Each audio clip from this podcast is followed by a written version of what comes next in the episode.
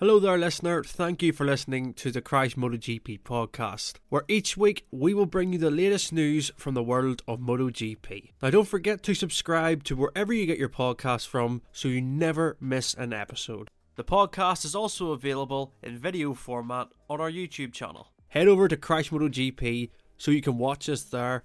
Make sure to like the video, and also, while you're down there, make sure to click the subscribe button. For all the latest news, head to Crash.net and also follow us on social media on Facebook, Instagram, and Twitter. We hope you enjoy the show.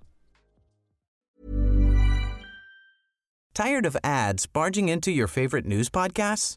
Good news. Ad-free listening is available on Amazon Music for all the music plus top podcasts included with your Prime membership. Stay up to date on everything newsworthy by downloading the Amazon Music app for free or go to amazon.com slash news ad free. That's amazon.com slash news ad free to catch up on the latest episodes without the ads. Flexibility is great. That's why there's yoga. Flexibility for your insurance coverage is great too. That's why there's United Healthcare Insurance Plans. Underwritten by Golden Rule Insurance Company, United Healthcare Insurance Plans offer flexible, budget friendly coverage for medical, vision, dental, and more. One of these plans may be right for you if you're, say, between jobs, coming off your parents' plan, turning a side hustle into a full hustle, or even missed open enrollment. Want more flexibility? Find out more about United Healthcare Insurance Plans at uh1.com.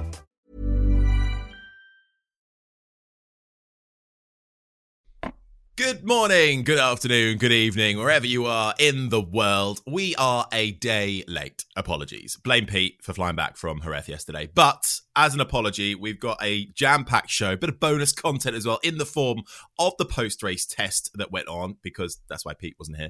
Uh, but before all of that, just what is going on in the stewards room in Moto GP. That was one of the biggest talking points to come out of the weekend. And that's what we're going to start with. Remember, if you want to send us a question, you can voice note us, do it on your phone. Email is podcast at crash.net. Uh, leave your name, where you're from, keep it to 30 seconds, and we'll try and get you on the show, or just leave us a regular question. It is Wednesday, the 3rd of May. I'm Harry Benjamin. Crash's Moto GP editor Pete McLaren is here, and former Grand Prix rider and British champion Keith Huewen, as always. And Keith, I've just written the word penalties. Dot dot dot. Keith. Right. Uh, normally, I'd go off on a rant, wouldn't I? That would be my normal style in these things, and cynical as hell. But I, I just this is too serious to take the entertaining view. Um, I'm fed up to the back teeth with the amount of negativity that we're getting around the world on podcasts, on various publications. It's not about criticizing the situation; it's about finding a solution to it. And at the moment, there isn't an obvious solution to how these penalties should be levied. I know Freddie Spencer really, really well. He's analytical. He's careful. He thinks about every detail. He is. We talk about you know lap times to the fourth decimal, third decimal point. He is to the sixth decimal point in everything that he does. I think communication is poor coming out of, of the steward's office. I think communication is poor in that we don't get a reason why we get exactly the penalty or why we don't get the penalty. And I believe that the, the first thing that the stewards need to have is a PR person, a single point of what has actually happened and why it has actually happened.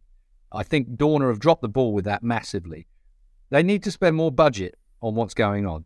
Now, what you've got to bear in mind is that there are there is a rule book to start with that they obviously apply. There is a process to what's going on. They are trying to apply that process while the race is going on. Blimey, it's only 40 odd minutes anyway. You could spend four hours looking at some of these moves and still have difficulty in coming to a conclusion with that. You've also got to consider that in the Rider Safety Commission that we have on a Friday night, usually at, at a Grand Prix, where all the riders are invited to come in and they all talk about teams come in and talk about, you know, issues. The riders have always been going on about needing stronger penalties. They started this in as much as that they wanted stronger penalties. Some of the criteria that that are, are being used in some of these penalties, you know, the Jack Miller Jorge, you know, um, Martin situation where he didn't touch him, that's why he didn't get a penalty. Whereas Bagnaia touched Miller, you know, these are tiny, tiny nuances that the likes of Freddie Spencer understands but the rest, including myself half the time, don't. You know, you look at it and think, hang on a second, that's the same bloody thing. And it's a different penalty. Inconsistency is the biggest bleat in the paddock nowadays.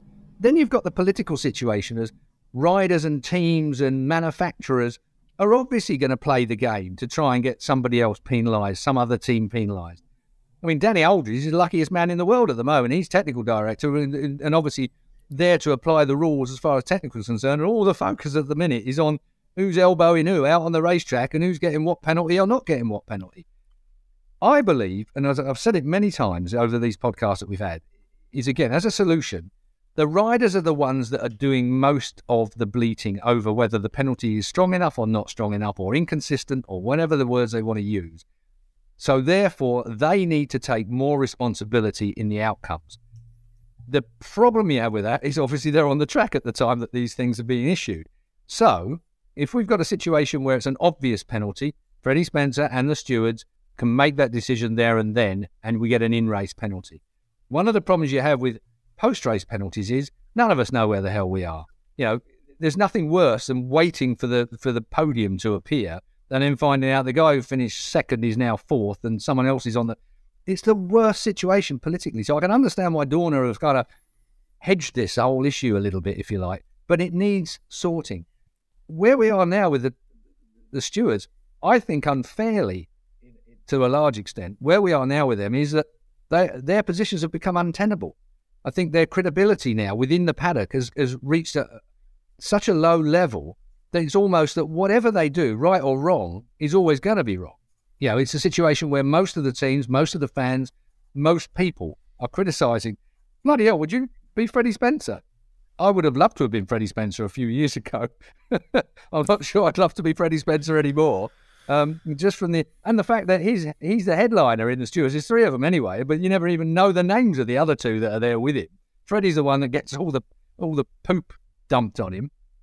So, solutions is what I started off with. Where you find a solution. The only way you can get a solution here is by getting up to date riders involved in what's going on. You know, like for instance, perhaps all of the riders in all of the classes need to vote for three or five or seven, an odd number, of riders who are able to give their opinion post race. If we've got a situation where it's so contentious, we don't know what to do with it, so therefore we're going to defer the decision on that particular penalty until later. If it's obvious, it can be delivered there and then. That's never been the problem. And I think I think the problem is, is that even when that decision is given, that penalty is given in race, and I've just made the example, the reason why one got a penalty and one didn't for what looked like a very similar move was because they touched. That was the that was the, the line that was crossed, if you like. And that was why one got a penalty and one didn't get a penalty. Why did Morbidelli get a penalty? You know, the problem you have, riders have screamed in the safety commission that they want stronger penalties against dangerous driving riding. That's fine. I went to a bit airy there, didn't I? With dangerous driving, uh, dangerous riding is because the riders asked for it. Now that they're getting it, you know, Morbidelli up the inside. Hang on a minute, it was a gap. If you're a club racer, a national racer, or a Grand Prix rider, the second there's a gap, you're going for it. I get annoyed when people blame the sprint race for this. Got nothing to do with that. The only difference is, is that in a sprint race, you know you can go for it full on from the start because basically your tyres aren't going to get worn out by halfway. You've got a full on, you know, low low fuel level or lower fuel level and tyres are going to last you right to the end. Whereas you might just take it a little easier on the front tyre, a little easier on the rear tyre during the long race because you know you're going to have no tyres left by the end of the race if, if for fighting with, if you go flat out right from the very beginning. If there's a gap, a rider's going to go for it. And you can't, you're never going to change the personality of these people. You're never going to change the competitiveness of them. You know, I heard Nikki Kovac, who I have a great deal of respect for, I've got to say, she's quite a good journalist, and we've we've all enjoyed Nikki's stuff in the past. And um, she spoke with Brad Binder, and Brad Binder apparently said, and again, think of this as a political conversation, even though it's coming from a from a South African who normally is fairly well straight down the line and you know point the bloody thing straight at you when he's pulling the trigger. But the point being is that he said he he kind of double thought about making a pass on Bagnaia on the last corner of the last lap because if he touched him, he might get a penalty. Now, I happen to think that if he had tried from that far back, they'd have both ended up in the dirt, and the penalty would have been self-serving straight away anyway. But, but the point is, is that it's hard for me to understand or believe even that a rider is thinking about penalties when he's out there riding the bike. Um, it's something that you go for. It's instinctive. It's reactive.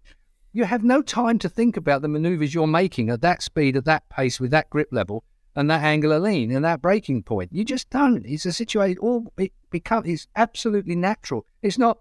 Well, I might do this or I might do that. You don't hold a committee meeting in your head when you're aiming at the inside line and, and someone's left a little bit of a gap there. You just go for it, and then the penalties ensue.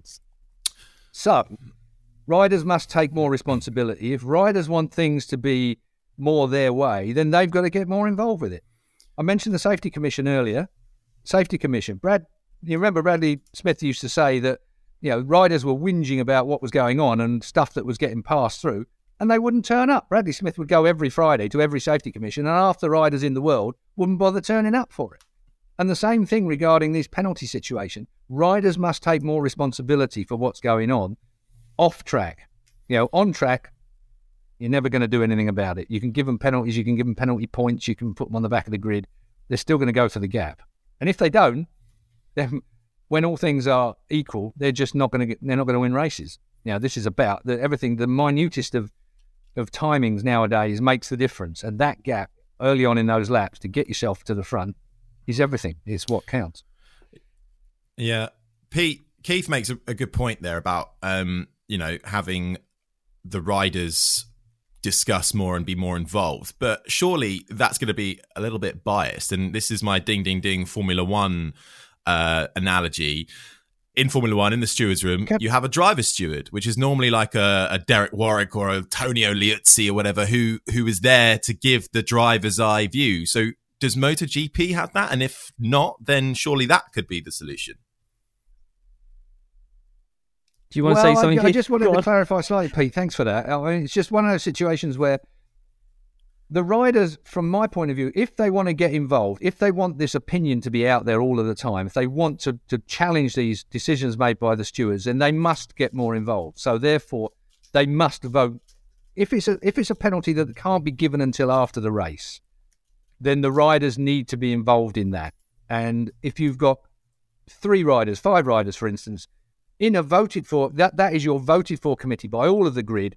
They have designated those five riders. If if two of them don't turn up, at least you've got three of them that can do it. They can then say whether yes is a penalty, no it's not a penalty, and they could even give you a, a, level of what that penalty should be. You know, one to five or something. You know, one being a you know hardly anything, don't bother, and a five being you know cut his thumb, thumbnails off or something.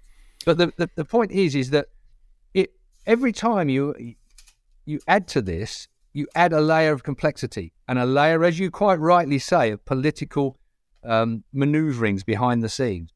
This is a situation where, in my view, the problem has always been what is perceived as inconsistency. And the reason it's perceived as inconsistency is there is no good, straightforward press release with the exact reasons why. If you spoke to Freddie Spencer directly, you would understand why he made that decision and you would probably end up agreeing with it. And if you didn't, then you better have some good arguments because Freddie Spencer is eloquent, he's smart, and he will talk you to bloody death to make sure that you understand where he's where he's coming from. Um, and so I, I, believe that the fault, the major major fault, and why it seems like the, the stewards have become almost untenable in their position is because communication isn't there.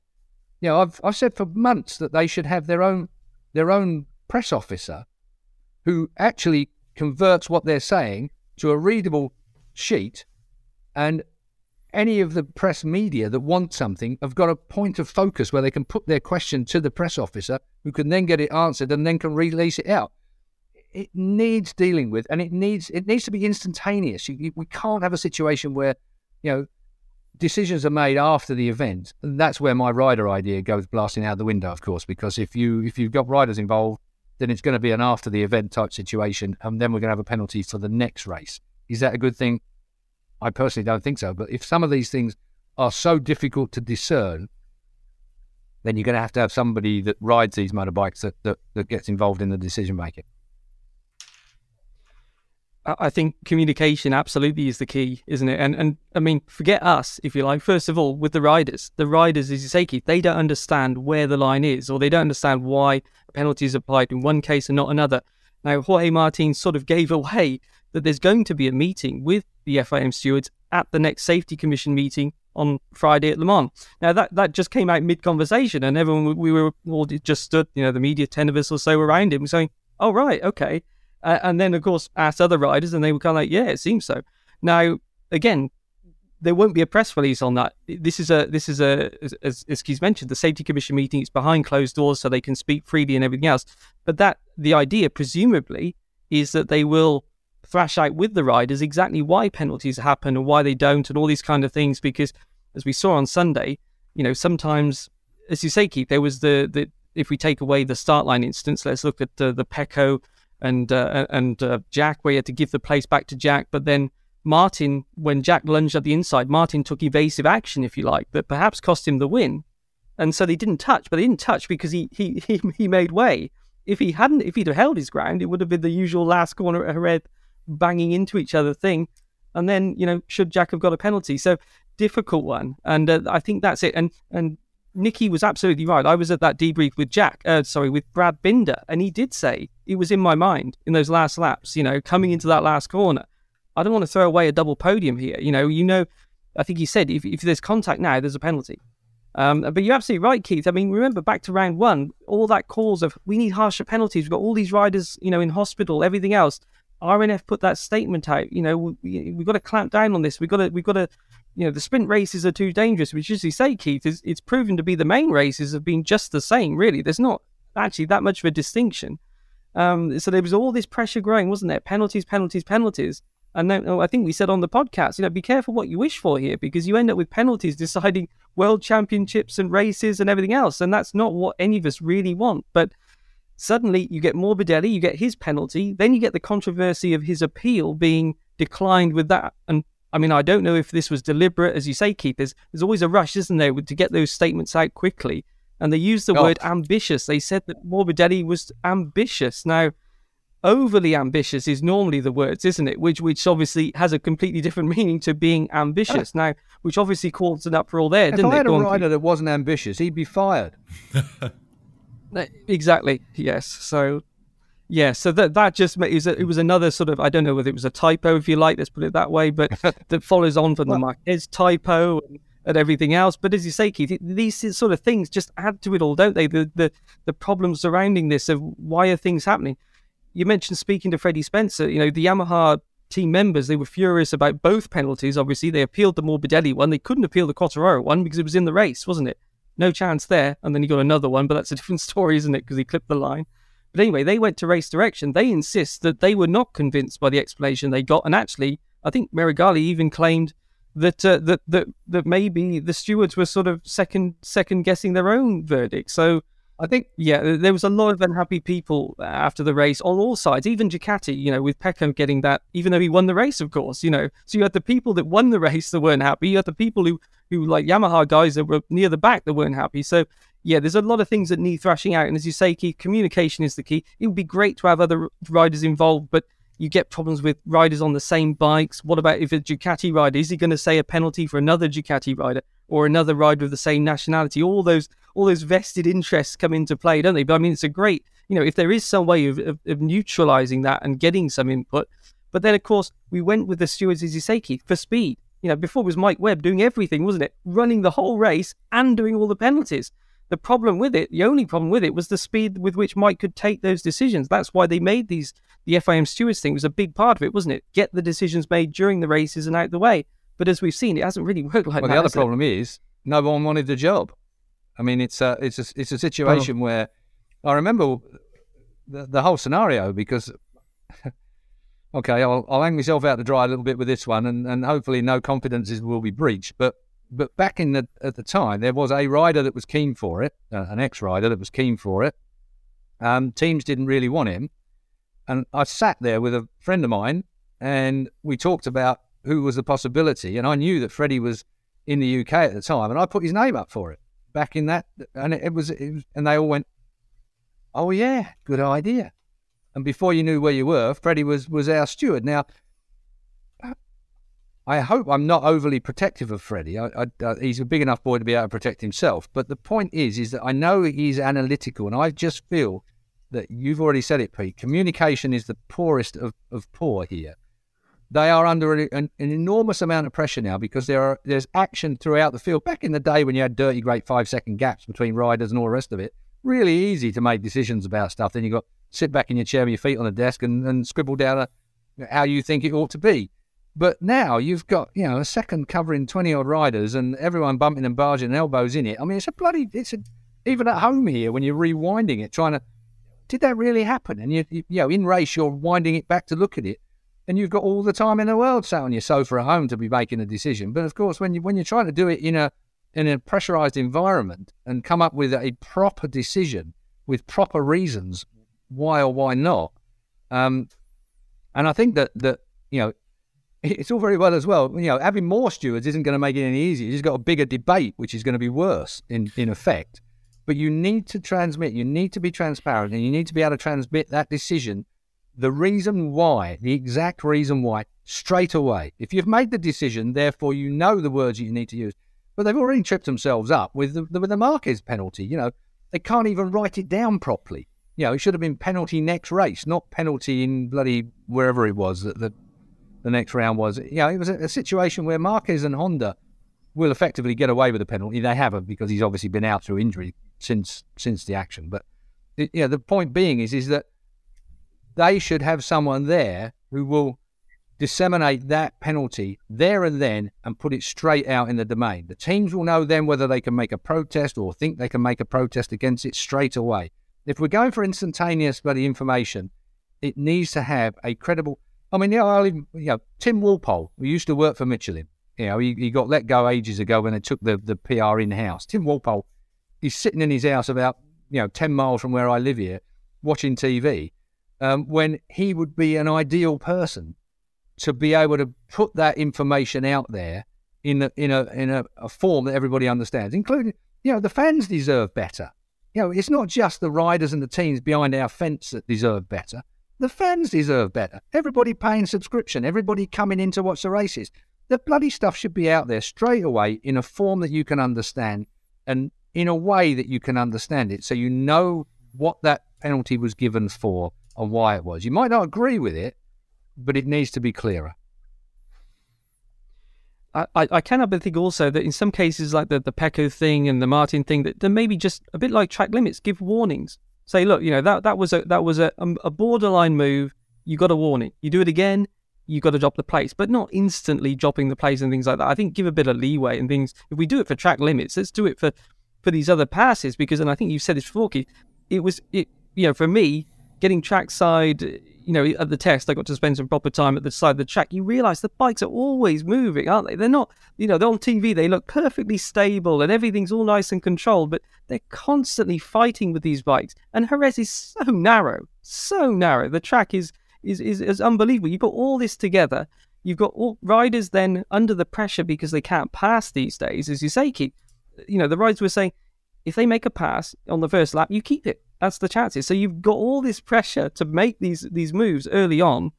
Morbidelli's saying that you know the the front tire is now sort of out of balance with the technology on the bike. So he's you know the area, the ride height. You said you either need to do to raise the level of the front tire performance, or you need to get rid of the area. You know, so it's out of balance in these hot conditions. He said that's why it's so hard to pass these days and things like that. So they, all that all that emphasis and pressure is on the first lap and making passes and there's going to be instances, there's going to be contact. But I think, you know, the things like the Morbidelli going for the gap, as you say, Keith. I mean, that's what racers do. Quartararo got squeezed. I mean, what, what what more could he do? Again, it's close racing, isn't it? People want close racing, and there's going to be contact. But at the same time, as you say, Keith, there's a lot of the same people saying after Portimao, we need more penalties, well, more penalties, there's the, more there's penalties. the old penalty points school, isn't there, of thinking as well. I mean, I see BSB have just issued a whole load of penalty points for two boys getting getting involved right. in a bit of an altercation. Yeah.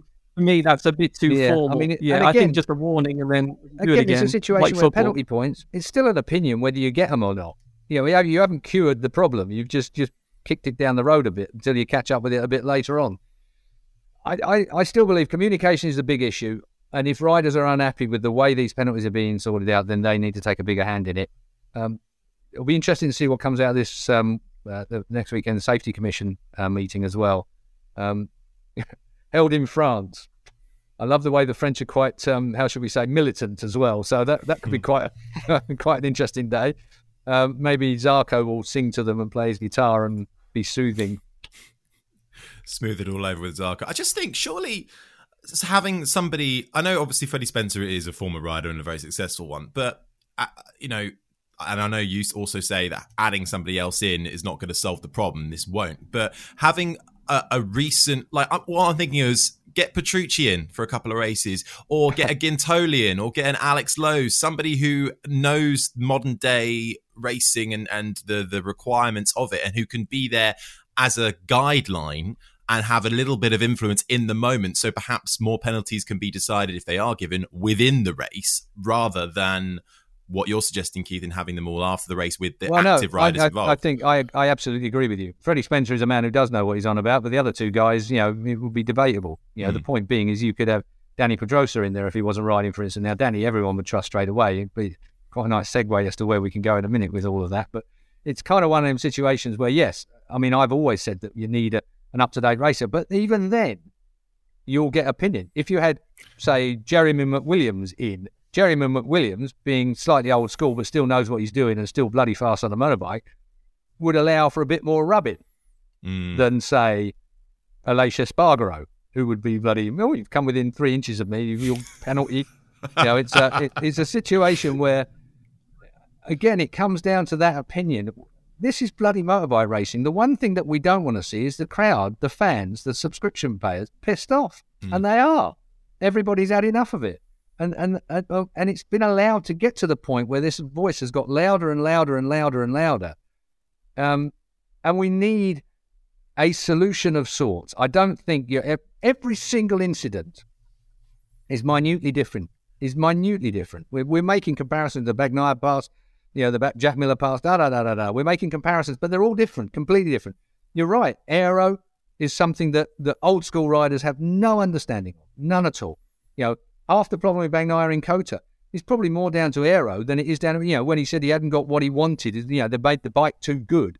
It's because it takes away some of the feel, takes away some of the natural characteristics of a motorcycle when you're starting to deal with something like aero and ground effects and so on and so forth. It's a different thing from from from anybody's day, you know, because it is absolutely prototype right now happening and being developed. So these riders are pioneers on motorbikes that feel perhaps not so motorcycling uh, they haven't quite got the feel that they perhaps had before. So things are changing at such a rapid note. But there are things at the end of the day that, that haven't changed. Ramming up the inside, for instance, is the same in 1950 as it is now. so the point being is that those kind of decisions can be made easily. Look, at the end of the day, penalties are here to stay. We cannot have, we can't have no penalties because it would be like bloody some me- medieval war. Um, and there are some riders that are prepared to go just that little bit harder than anybody else. You know, Marc Marquez back in the day, Valentino Rossi back in the day. If I had a pound for every time Valentino Rossi shot someone up the slip road, I'd be wealthier. It's get, get Rossi in the steward's where... room. He's not up to much now. well, I don't know. I haven't been watching him in cars. He might be exactly the bloody same. He might be sending them up the slip road in the cars as well. But the point is, is that when you have got a, a brilliant competitor that is prepared to stick his neck on the line as well as everyone else around him, trying to cut that back with a penalty, you know, Moto 3, how many penalties did that lot get for God knows how long before it all started to calm down? It made no difference at all. We put it down to their age. I think in MotoGP, the quality of rider is so high that quite often they get away with, with, with the kind of things that in Moto 3 or even Moto 2 to some extent, they wouldn't get away with. They'd all be falling down on the floor. You know, it, it just seems to, the just the quality of riding is so high. Pete said it earlier on careful what you bloody wish for we've been wishing for this kind of quality racing forever, as long as I can remember. We've got it. The rules package, the quality of riders. And what are we thinking about? We're not thinking about all the unbelievable innovations that have come this week. We're still talking, the first half hour of our program is talking about something negative. That should stop. That must stop. Uh, but we should just finally say, of course, the poor guy that lost the most, Miguel Oliveira. I mean, injured again. Uh, just unbelievable bad luck for him. Uh, you know, dislocated shoulder, and then we heard the day after that there's, there's a bit of a fracture as well. It's a bit worse than they thought. So, presumably, having already missed Termas when he, you know, was taken out by Marc Marquez at Portimao, you've got to imagine he's going to miss Le Mans. And they had the pretty test rider Lorenzo Savadori on Oliveira's bike at the test, which you assume is a bit of a, a dry run to replace him at Le Mans. But uh, let's hope that Oliveira's yeah back soon. Yeah, he had a sensational comeback in Texas, didn't he, with a right to fifth in the end. So uh, Miguel so fast on that. Let's not forget, not the factory bike, but the RNF uh, Aprilia bike, and doing a, a blinding job. But sadly, luck not going his way. Um, you mentioned Dani Pedrosa, Keith. Uh, or sorry, do you want to do you want to finish off penalties, or are we done with that? I'm just wary that it's half an hour on penalties, and I feel like the bottom line is actually we're never going to get a sweet spot because in without in all of top flight motorsport, there is always an argument at some stage about penalties. But I think we can all agree there needs to be some sort of change to allow things to be more consistent and fairer. Consistency, clarity, those are the two things really that, that need yeah, easy to say, two easy words to say, but very difficult to achieve. Mm. Done. I'm done. Right. I'm done we'll with draw... the penalties. The Dani, we'll, the Dani Pedrosa. We'll draw a line under it. Sensational. I mean, was, sensational. It's funny when you look back. He never had an HRC, a Honda Racing Corporation job um, to go to because they didn't feel he was the stature, the physique of where they wanted to go. They were they wanted a bloke to suit their bike rather than a bike to suit their bloke. Uh, which is pretty short, mean, pretty Honda actually, thinking about it. I mean, they're, they're always a situation where engineering wise, they're fantastic engineers at Honda, but they do want things to be exactly their way. Um, Ducati, if you go back to the days of Casey Stoner, he was the only one that could ride a Ducati because that's how they built it. And so, therefore, he was the only bloke that could ride it. At Honda, it was only Marc Marquez that could ride a Honda for quite some considerable time. But I think Dani Pedrosa, I mean, it, have you ever seen a more popular situation than at the weekend? I certainly haven't. I mean, the little samurai was was accolades everywhere. I mean, the, to be the fastest man first, you know, the first day, and you went, what?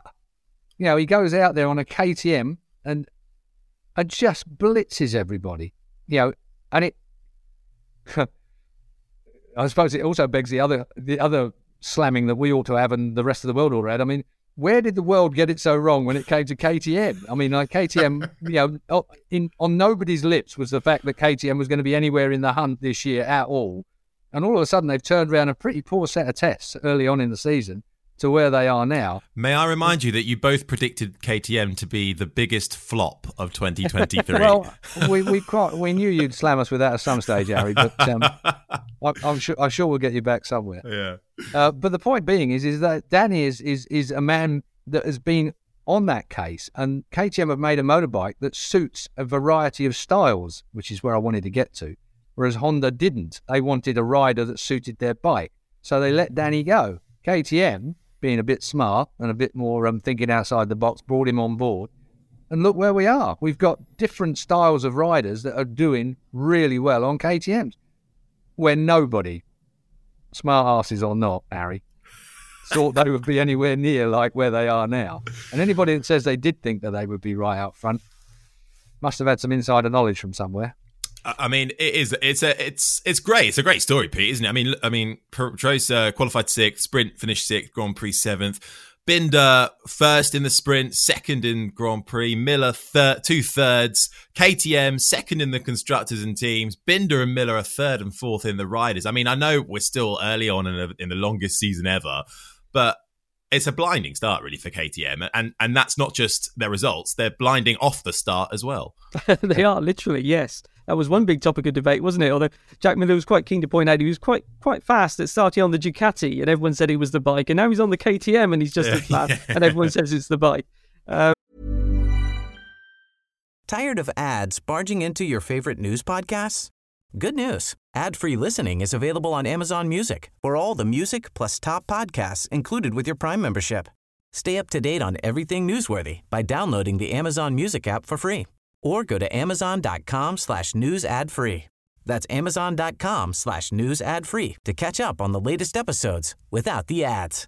Want flexibility? Take yoga. Want flexibility with your health insurance? Check out United Healthcare Insurance Plans. Underwritten by Golden Rule Insurance Company, they offer flexible, budget friendly medical, dental, and vision coverage that may be right for you. More at uhone.com. Quality sleep is essential for boosting energy, recovery, and well being. So take your sleep to the next level with Sleep Number. With a Sleep Number smart bed, you can individualize your comfort level and enjoy a better sleep night after night. JD Power ranks Sleep Number number 1 in customer satisfaction with mattresses purchased in-store. And now the Queen Sleep Number C4 smart bed is only $1,599, a saving of $300 only for a limited time. For JD Power 2023 award information, visit jdpower.com/awards. Only at Sleep Number stores or sleepnumber.com.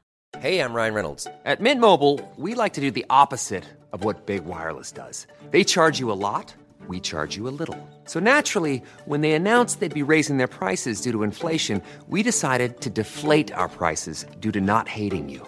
That's right. We're cutting the price of Mint Unlimited from $30 a month to just $15 a month. Give it a try at mintmobile.com slash switch. $45 upfront for three months plus taxes and fees. Promo rate for new customers for limited time. Unlimited more than 40 gigabytes per month. Slows. Full terms at mintmobile.com. So yeah, uh, but yeah, there were a lot of riders actually at the test saying that, well, to name them, Quartararo and Aleix Espargaro saying, you know, that pretty much they're they're fairly jealous of the way that that KTM behaves in the race. They have a bike that can race. We've spoken about it before. All the bikes are fast, but some of them are fast for qualifying. It's the, the Yamaha syndrome, if you like. The, they're fantastic if you're out there riding on your own. And it's also what Aleix kind of says about the Aprilia, who was on pole position, of course. He can do fantastic laps on his own. But when you put them in a race situation with other bikes messing them up and holding them back, they struggle. The KTM, meanwhile, as you saw with and and it's partly to do with the riding styles of those guys as well. You know that backing the bike into the corner and everything else, they can overtake. They don't seem to struggle as much with the the front end pressure, temperature problems that we keep hearing about, and all this kind of thing. So quite a lot of riders at the test were trying also to prepare for Le Mans towards the end of the day. You might say, well, what does that mean? Well, just focusing on braking basically is a base stop go track. The next one at Le Mans.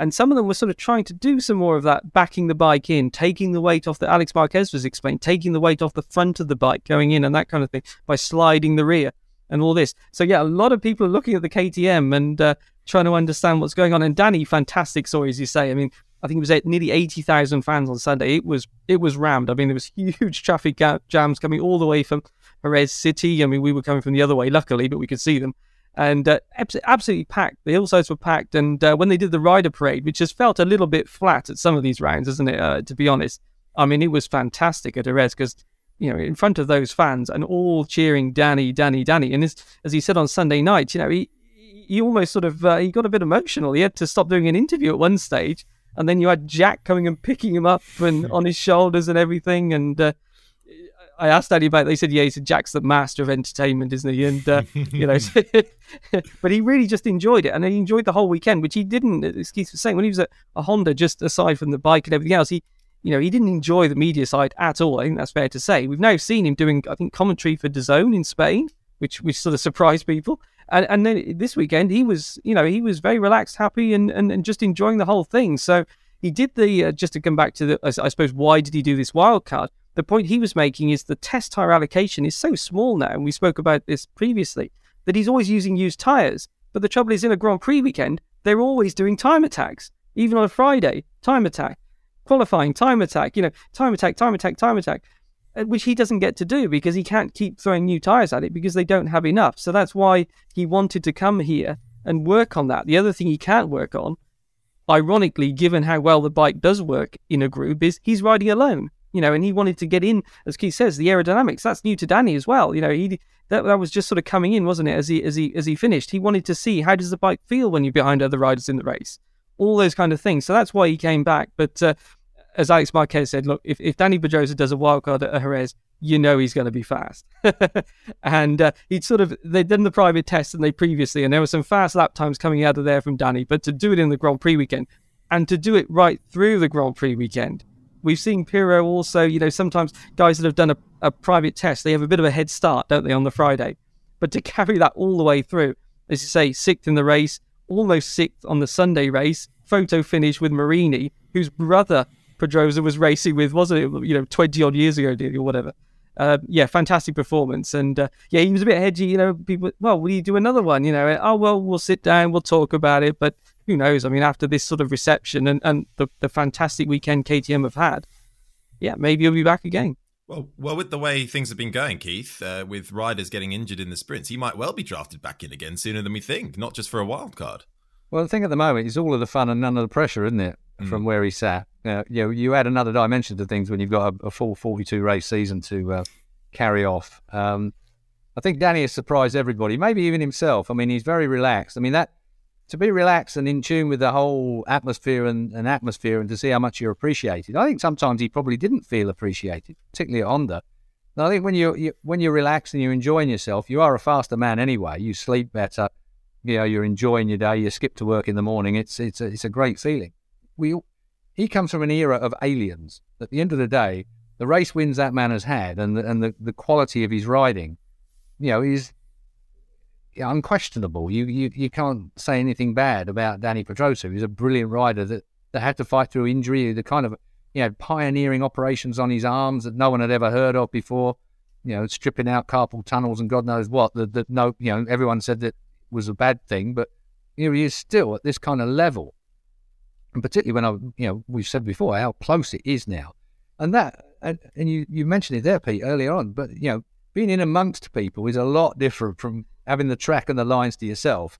You are so right. And that Aero situation, you, know, you go back to Phillip Island, Bradley Smith, you know, when Aero was really coming to the fore and, and how much it was moving bikes around, you know, when you're getting into someone else's dirty, dirty air, how much difference that made to your performance on a bike.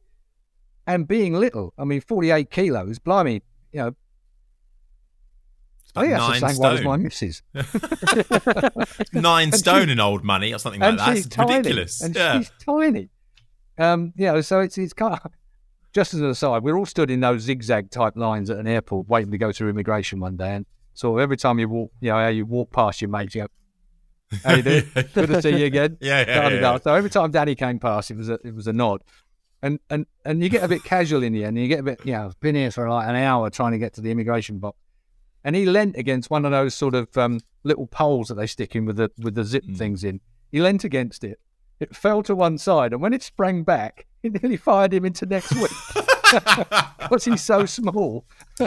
and everybody tried not to laugh. We all went to look the other way. You know, I, am only saying that not because I'm taking the mickey out of Dani Pedrosa, but because of his size. He is incredibly small, incredibly light, and gets incredible performance out of out of that KTM, whereas he couldn't. If you remember with the Honda, he couldn't use the front end hard enough for, for, for lap after lap after lap to, to get the heat into the front end of it. He just doesn't ride a motorbike that hard. Whereas the KTM seems to be, seems to suit different styles, which is a real, I mean, that's a something very, very special. And if we can, just getting back to the Miguel Oliveira situation, RNF, I mean, at the end of the day, or the, or the, the team that Razali runs, I mean, that's they could be in trouble at the end of the year for sponsorship if they don't keep a good guy in there and in, in the hunt. That also has a knock on effect as well. I just thought I'd mention that while it was in my head.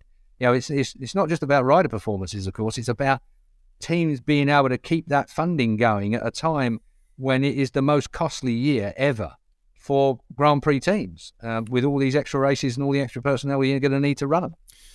And of course, his teammate, Raul Fernandez, struggled with arm pump. Uh, and, and again, which is something that's come up some of these opening rounds. So then he, he said, "Look, I've got to get it sorted. If it, he pretty much said, if they tell me I need an operation, I'm having one straight away. So he m- might even be having one today. I don't know. It depending. He was going to go for some more scans, but he said, look, we can't basically waste a weekend like this. We've got too many people here relying on me. And he just he couldn't ride. He had, uh, you know, he did test, he did do the test, but um, yeah, so potentially you've got both RNF riders who are, let's say, seeking medical treatment. And uh, you, you, reminded me there, Keith, when you said about the intensity of racing and things like that. It was another point that Dani made. He actually fears that, that this new format, because it was the first time that he's experienced it from the inside, he said it was useful doing it in commentary. That sort of gave him a bit of an idea, you know, of the of the non-stop nature of it. But he his fear is that it might shorten some careers you know, that people won't be able. He said, look, he's sort of late 30s now. He said, look, you know, I'm saying this as somebody who's not in his 20s anymore. But for me, he said, you know, this, it's so intense, you know, on the mental side as much as anything as well, that maybe, you know, riders could burn out a bit, a bit earlier in their careers than they have done doing seasons of 40 odd races. Uh, like this, where you have to be on it every session. So that was that was interesting. I thought he raised that. Mm. Yeah, but if you're a motorbike racer, there's always World Superbikes. Imagine the quality of World Superbikes in a few years' time when you've got all these very, very quick young MotoGP men moving across to World Superbikes. They're getting a taste of that at the moment with Alvaro. mm. Speaking speaking of World Superbikes, um, my main man Iker Lecuona back in MotoGP. Can't believe I didn't make that uh, earlier on in the show. Uh, a stunning ride to 16th. Uh, sadly, no points on the board, but I mean, a last minute call up. So what can you really expect? He beat Jonas Folger though to the line, but we might well be seeing him and, and a few others. We, we had this conversation what last week. You know, it, it's an issue in MotoGP at the moment, and you bring up Miguel. They some teams have these star riders that are doing well, but Ralph Fernandez is not really scoring the points at the moment or the big positions either. So it, it's a bit it's a bit of a um, hit and miss at the moment with who who teams have in their on their bikes. Moto yeah, two, you can't, just, you, you, can't just swap people out. You know, you, you might be making the biggest mistake in as a as a manager that you could make. Mm. In that, you know, some of these riders need two or three years to, to get to where they need to get to at this kind of pace. We've seen that with some riders before. Um, you know, uh, it's a big shout. But I think Pete's right in in the, the, the you know you're going to end up in a situation where careers are going to be shorter. Um, I think that is for some. Um, here today, gone tomorrow, and down to World Superbike or somewhere like that, I would imagine. But you know, it's going to be good for World Superbikes. But um, MotoGP, there's such a logjam of talent coming up through Moto 3, Moto 2 as well at the moment. How good was the Moto 2 race, eh? Go on then. Sam Lowes taking control. Spanish Grand Prix returns to winning ways since what, 2021? Um, Acosta second, didn't have a response for him. No, he bloody didn't have a response for him either, and he admitted it at the end. He said Sam was on fire. I think the thing you've got to remember, Sam Lowes has always been brilliant around Jerez. Me and Julian Ryder went to stand out on a very cold, I think it was February test, um, when Sam first came to Moto 2 on the speed up, and uh, now the Boscoscuro, of course. But um, he was incredibly fast through those, that last sector, incredibly fast. That was when he first came to Moto 2. Um, but then moving on, he's had such a hard year last year. And again, like Dani Pedrosa, the reaction in the paddock was fantastic for Dani, very welcoming. But the reaction in the paddock for Sam Lowes to win that round was spectacular. I mean, when he set pole, I've never seen Sam that emotional in Parc-Fermé before. And again, he got a grip on himself when he came to winning the race. But even then, it was a breakout moment. And to hear God Save the King is always a little bit special. I think I know the uh, Italian and Spanish national anthems better than I do my own. um, well, I mean, it was certainly great to see Lowes happy for, for certainly the Brits all round, wasn't it, Pete? Alonso Lopez third. Bad days in the office though for for Foggia, Guevara, Ogura, Vietti, not the not getting the results they needed. No, but like, Ogura was unlucky, really. I mean, he, he's obviously reigning title runner up. He, he was looking competitive. He's struggling with his wrist injuries. A lot of rumours it's a really complicated injury and things like that. Looked like he's finally getting his season sort of underway, fighting for the podium. And just a slight touch with Arbolino's wheel as, as Arbolino passed and down he went. But otherwise, he would have been up, I think, third or fourth. So, yeah, he was really unlucky there, Ogura. Uh, Lowes, I think you could probably say best win of his career. I, I mean, that that pole up, as Keith says, that qualifying to beat those guys, guys of the quality of Acosta, who is again being talked about for MotoGP for next year already. Will he be uh, on the grid on a KTM maybe? Which is sort of surprising people because there's no spaces. So would you then need another KTM team? But anyway, uh, yeah, there's um, you know, the point is Acosta is a is a massive star of the future, and for Lowes to to beat him and control the race in that way was what made it so impressive. I think. And, uh, as he says, you know, he's been through so much, so really deserved it. And, and uh, yeah, really happy for him. How nervous were you though, Pete? I've got to say that I was, I sort of retired to the back of me me sofa because you just so many times, Sam and Alex for that matter, um, have been in that position where, let's put it this way, an unforced error has has caused a major disaster, and I just hope that we're in that position where he relaxed got down to business. He was sticking them times in at the end that were really very, very fast for worn tyres and the length of the race it had gone. And you just feared that he might make that mistake. Uh, no mistake this time, and I'm just hoping that he can carry that momentum forward now because Sam is he is world championship material. There's no doubt about it. Sam Lowes is a quality, quality rider. He's been a world champion before. I mean, we all forget that in world okay, world supersport. Dismiss it if you will, but still, it takes a you know he's won a world title against good guys. Um, it just it just seems to have been such hardship for so long now, such a, a long, stressful time to get himself fit and back again. And now that we're on the um, the proper Grand Prix series, should we say? Now that we've done away with your Cotas and your Argentinas and all the rest of it that are, tricky to sort of predict. Now moving forward, Le Mans next time round. Um, maybe Jake Dixon will get that win at Le Mans after all.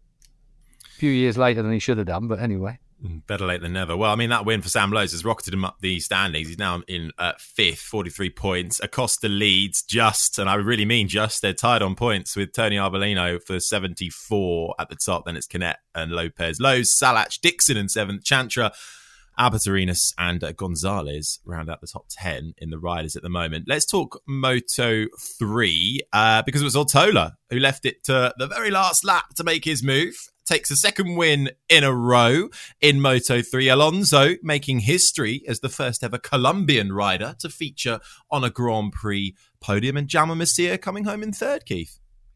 Yeah, Ortola is a little bit special, isn't he? He's, he, you know, he looks like he's got that, that end of race fight in him that um, is is spectacular and quality, quality ride. I mean, COTA was was spectacular, obviously, because he he did what he did. He was out the seat and gone to the moon and back before he got himself all in a straight line and um, came through to take the win. But uh, this time again, it was well judged. You, you kind of had it in your mind that he was going to be able to do what he had to do in the closing stages to, to get the win. So you can't say better than that. Jaume Masia, about what you'd expect from him um, around Jerez. And the Colombian, well, yeah, you're right. It's been a long time since we've commentated on Colombians. Mm, well, always good for MotoGP to expand into new territories as well. So hopefully that will uh, bring up the performance there. Um, I just thought, noticed, Pete, uh, it was Kelso made a return, didn't he, um, in Spain with 18th after that. I mean, really great start to the season uh, for him, but that horrible incident uh, on the on the finish line, wasn't it? So good to see him back on the bike. It was only an 18th finish in the end, though. Yeah, that's right. Yeah, yeah, it was scary, wasn't it? That uh, the, the accident at Portimao where he uh, yeah, after the flag, as you say. So yeah, back on the bike. Let's hope he can pick up where he left off. Another guy who fortunately was missing because of an incident was uh, David Munoz on the Saturday. Had to sort of bail off into the last corner where there's.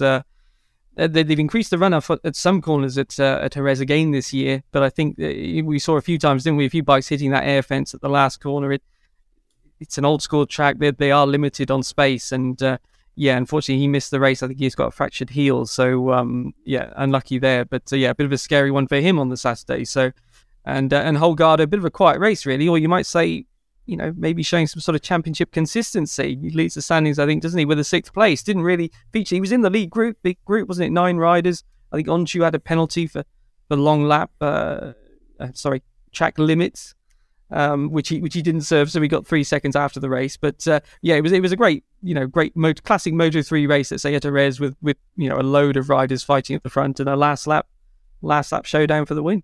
Mm. Well, we know Moto 3 consistency, uh, if you can get it, is uh, is pretty key. Holgado first, fourth, fifth, sixth sees him at the top of the standings, 59 points. Only four points ahead of Moreira, though, uh, in second. Then it's Ortola, Masia, Artigas, uh, Suzuki, the top six, David Alonso, Rueda, Sasaki, and Öncü, the top 10 in the Moto 3 standings at the moment. Right then, um, how are we doing for time? We've got a bit more time. A uh, bit of bonus content, shall we? I say it's bonus content, it's not really Pete was just doing his job. Um, we were late because you you were, you stayed out in Jerez uh, for the post race testings. Um, you've already spoken a little bit about uh, what went on, but uh, fill us in a bit more. What were the key insights that you noticed down on the ground in Jerez?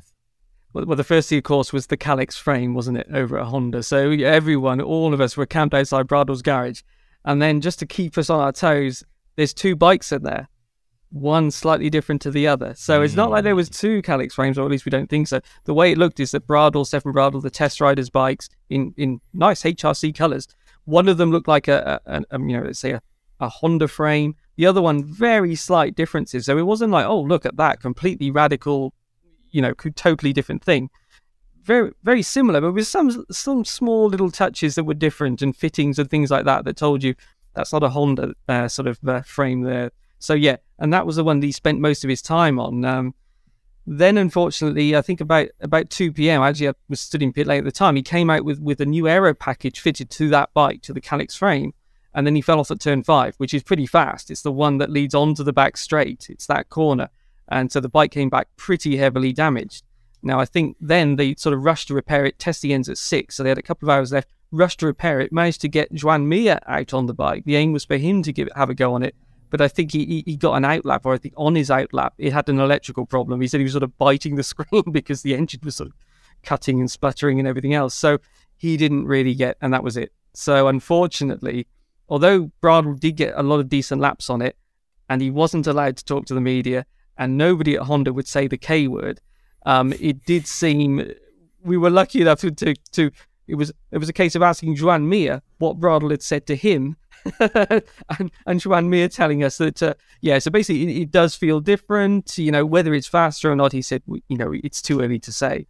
But um, he didn't think Joan Mir. The question then is, of course, will we see it at Le Mans? This is not like an engine. You can change the frames anytime you want. So they could, you know, give it to the race riders for the next the next event. Joan Mir didn't think they would, but let's see. I mean, uh, Alex Rins didn't get to try it. He said he was surprised. So he was surprised because he thought that only Bradl would be trying it. So whether whether that was Rins, you know, Honda's only race winner in the past 18 months, just being a little bit uh, uh, should we say, disappointed that he didn't get to perhaps have a go. I don't know, but uh, maybe he, you know, maybe he would want to take the gamble. I mean, the trouble is that introducing, we, we've said these these race weekends are non-stop from the start. Introducing such a change as a as a, as a frame, it, it's a big gamble to make. But uh, you know, they need to move forward, don't they? And uh, we don't know if Marc will be back in in France yet. Obviously, Marc has missed this test. That's a big blow, isn't it? You know, he spoke to the media on the Thursday about this injury and that it's sort of the palm of his hand. It's it's sort of down here towards it. I, think it was broken before he even touched the ground. It seems just from the force on the handlebar, just just broke that that bone. And the the problem is that he said he doesn't. It's not a question of falling again. Just the braking forces, which Keith has mentioned on these bikes, are massive. That could sort of prise open the the fracture again. So yeah, he's out hoping for Le Mans, but you, have got to ask yourself then. Well, there's, there's a big break, isn't there, after Le Mans? Couple of weekends. Do you really risk it or not? who knows? But uh, missing this test was a big deal, just just to just to save a Honda because the next one is Misano in September. So tricky place, Le Mans as well. I mean, it, it, weather is always something. It can be cold, it can be wet, it can be absolutely cooking hot. You just don't know what you're going to get until you get there half the time, and even then, it's not doing the same as the rest of the country. I mean, I think the test on the Kalex frame chassis really didn't have any momentum behind it. They didn't seem to have enough time to to assess those kind of things. And uh, when you've not actually, you know, they, they tried the chassis and then put the, the, the aero package on it, well, that's going to throw out whatever you thought you were doing with with the initial try of it as well. I mean, it's almost like a bloody shotgun cure, isn't it? Fire everything at it. It's it's kind of blunderbuss of of ideas and and there's no way that you're going to pick up enough data consistently to be able to make that work in that situation. So I suppose first impressions, you know, first impressions are very important. How you feel when you get on a motorbike straight away. A lot of interesting aero about this weekend as well, wouldn't there be? I mean, uh, that flat-bottomed um, uh, KTM with the bloody ground effects aero as well, and of course working in with the ride height adjustment so you can get it down that low that that ground effect will have an effect, whereas normally the stuff's all set up on the suspension normally so you're too far away from the ground to really make a, a major difference. But the aero the aero stuff is, is still moving ahead and it's all still geared to having ride height adjustments, which we ain't going to have for much longer. You know, so it's a, it's a strange situation that people are still trying stuff out for this year and kind of underlining the fact that we've got a long way to go in this year yet. And there's still an opportunity to steal a bit of a march on the other manufacturers by the time we get to, to mid season where that where that long break is now. Um, and that makes a big difference, you know, that the, they can get things done. And they've got that aero upgrade that they can have. You're allowed one aero upgrade during the course of the year. So these little tests here and there to try and get that um, extra sorted by the middle of the season to try and steal a march on everyone else. And there isn't going to be any time for any of that shenanigans later on in the year because the last half of this year is like of nightmare proportions. Long haul, long way away. You know, it's going to be a very, very difficult last half of the season for everything. Yeah, you're, you're absolutely right, Keith. I mean, uh, aero, but specifically KTM aero. we there, there wasn't that much on, on some of the other teams. Ducati, for example, Pecco Bagnaia, no, you know, I, am waiting for an evolution on, on my fairing. He's got no intention of going to the Pramac one, if you like, which is sort of the Aprilia style, isn't it? So Pecco just worked on the front forks. There's a there's a new front fork, slightly longer, that have got this year that he hasn't switched to yet, and that was basically all he you know he worked on. And then you got the guys at KTM you know, Jack, Jack Miller bin, Binder trying not only Dani's stuff, but then also some more new stuff again on top of that. I mean, I mean, it's it's quite remarkable the the pace of developments that they've got going at KTM.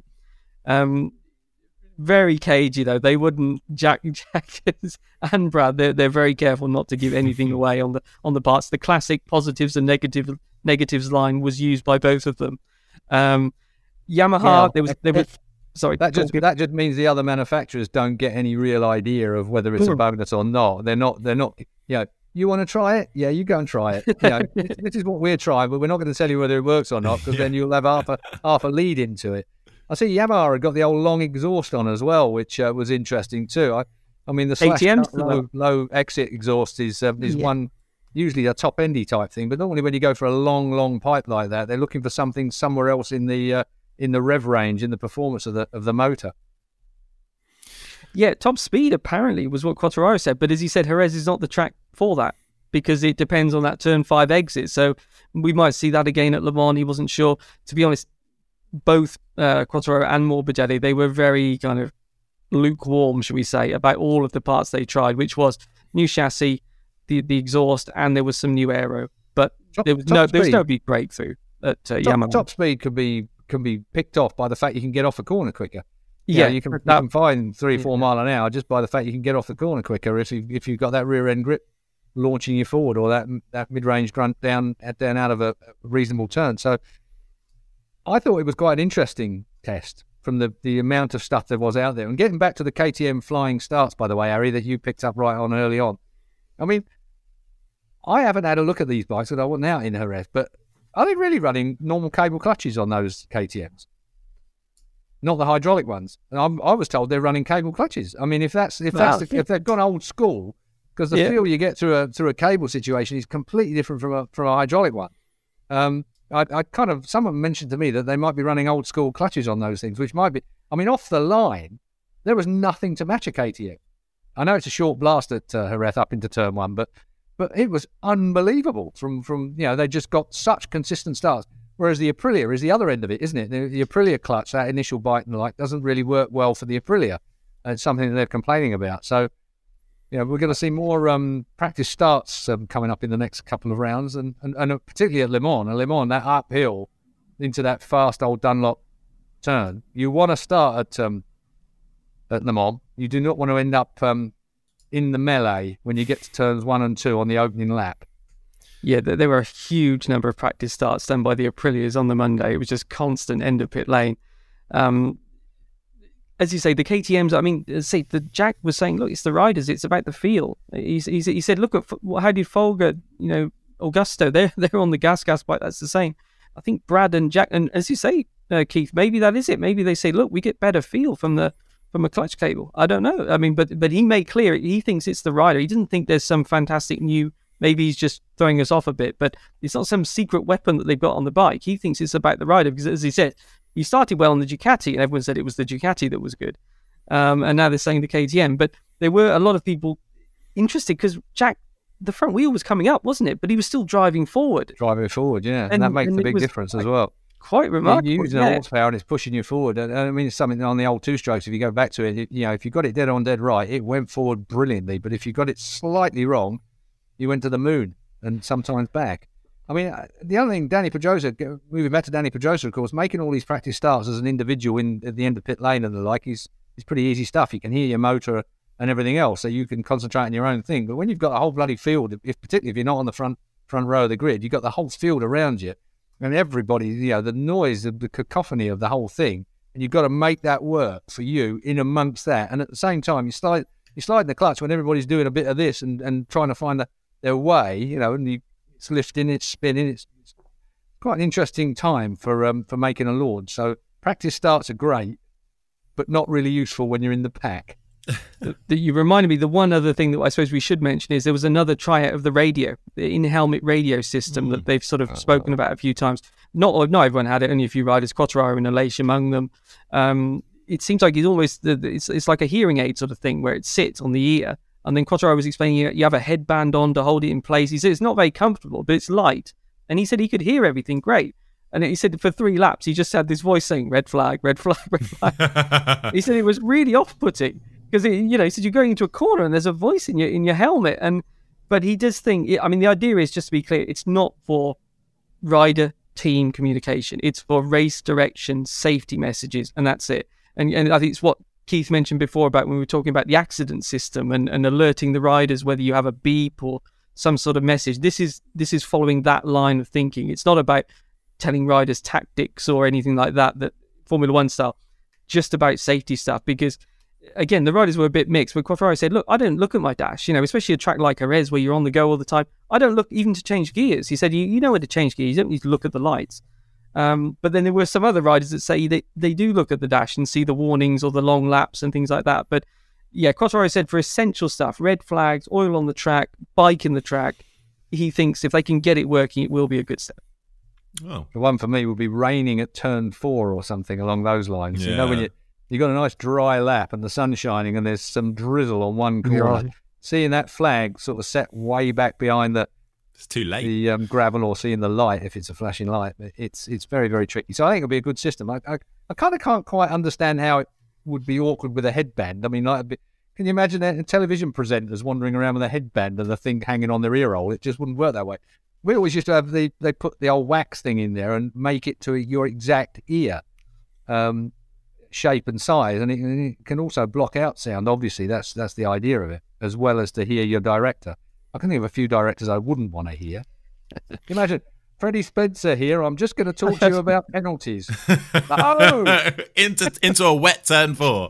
Uh, um, well, look, it's 22 points at the top. Bagnaia now has a gap of uh, between him and Marco Bezzecchi. Then it's Binder, Miller, Vinales, Marini, Martin, Rins, Zarco, Marquez, the top 10. We await uh, we've got a weekend off. We wait to hear what the latest will be with Marc Marquez, with uh, Bastianini, with Pol Espargaro as well. So still riders out. We know Pol Espargaro had a, that hefty hit, so we think that's going to be a bit longer, but we'll see. We've got a weekend off before we come back uh, for Le Mans. Um, in our own prediction standings, well, it was it was damage limitation uh, for me. Uh, I managed to scoop a couple of points. Thank God for Pecco Bagnaia. Um, Keith, a big winner here. We're now equal on points with nine, thanks to your Pecco and your KTM pick. Uh, you went, who did you go for? You got in a Binder and Pete, it was the same for you. You got in a Miller and a Pecco.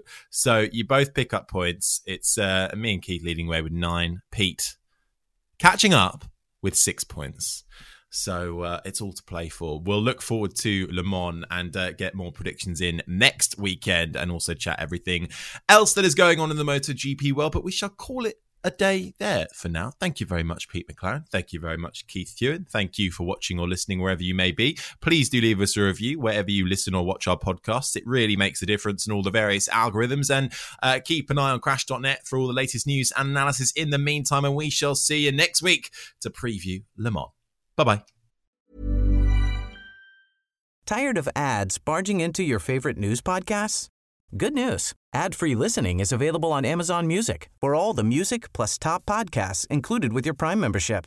Stay up to date on everything newsworthy by downloading the Amazon Music app for free or go to amazon.com slash news ad free. That's amazon.com slash news ad free to catch up on the latest episodes without the ads.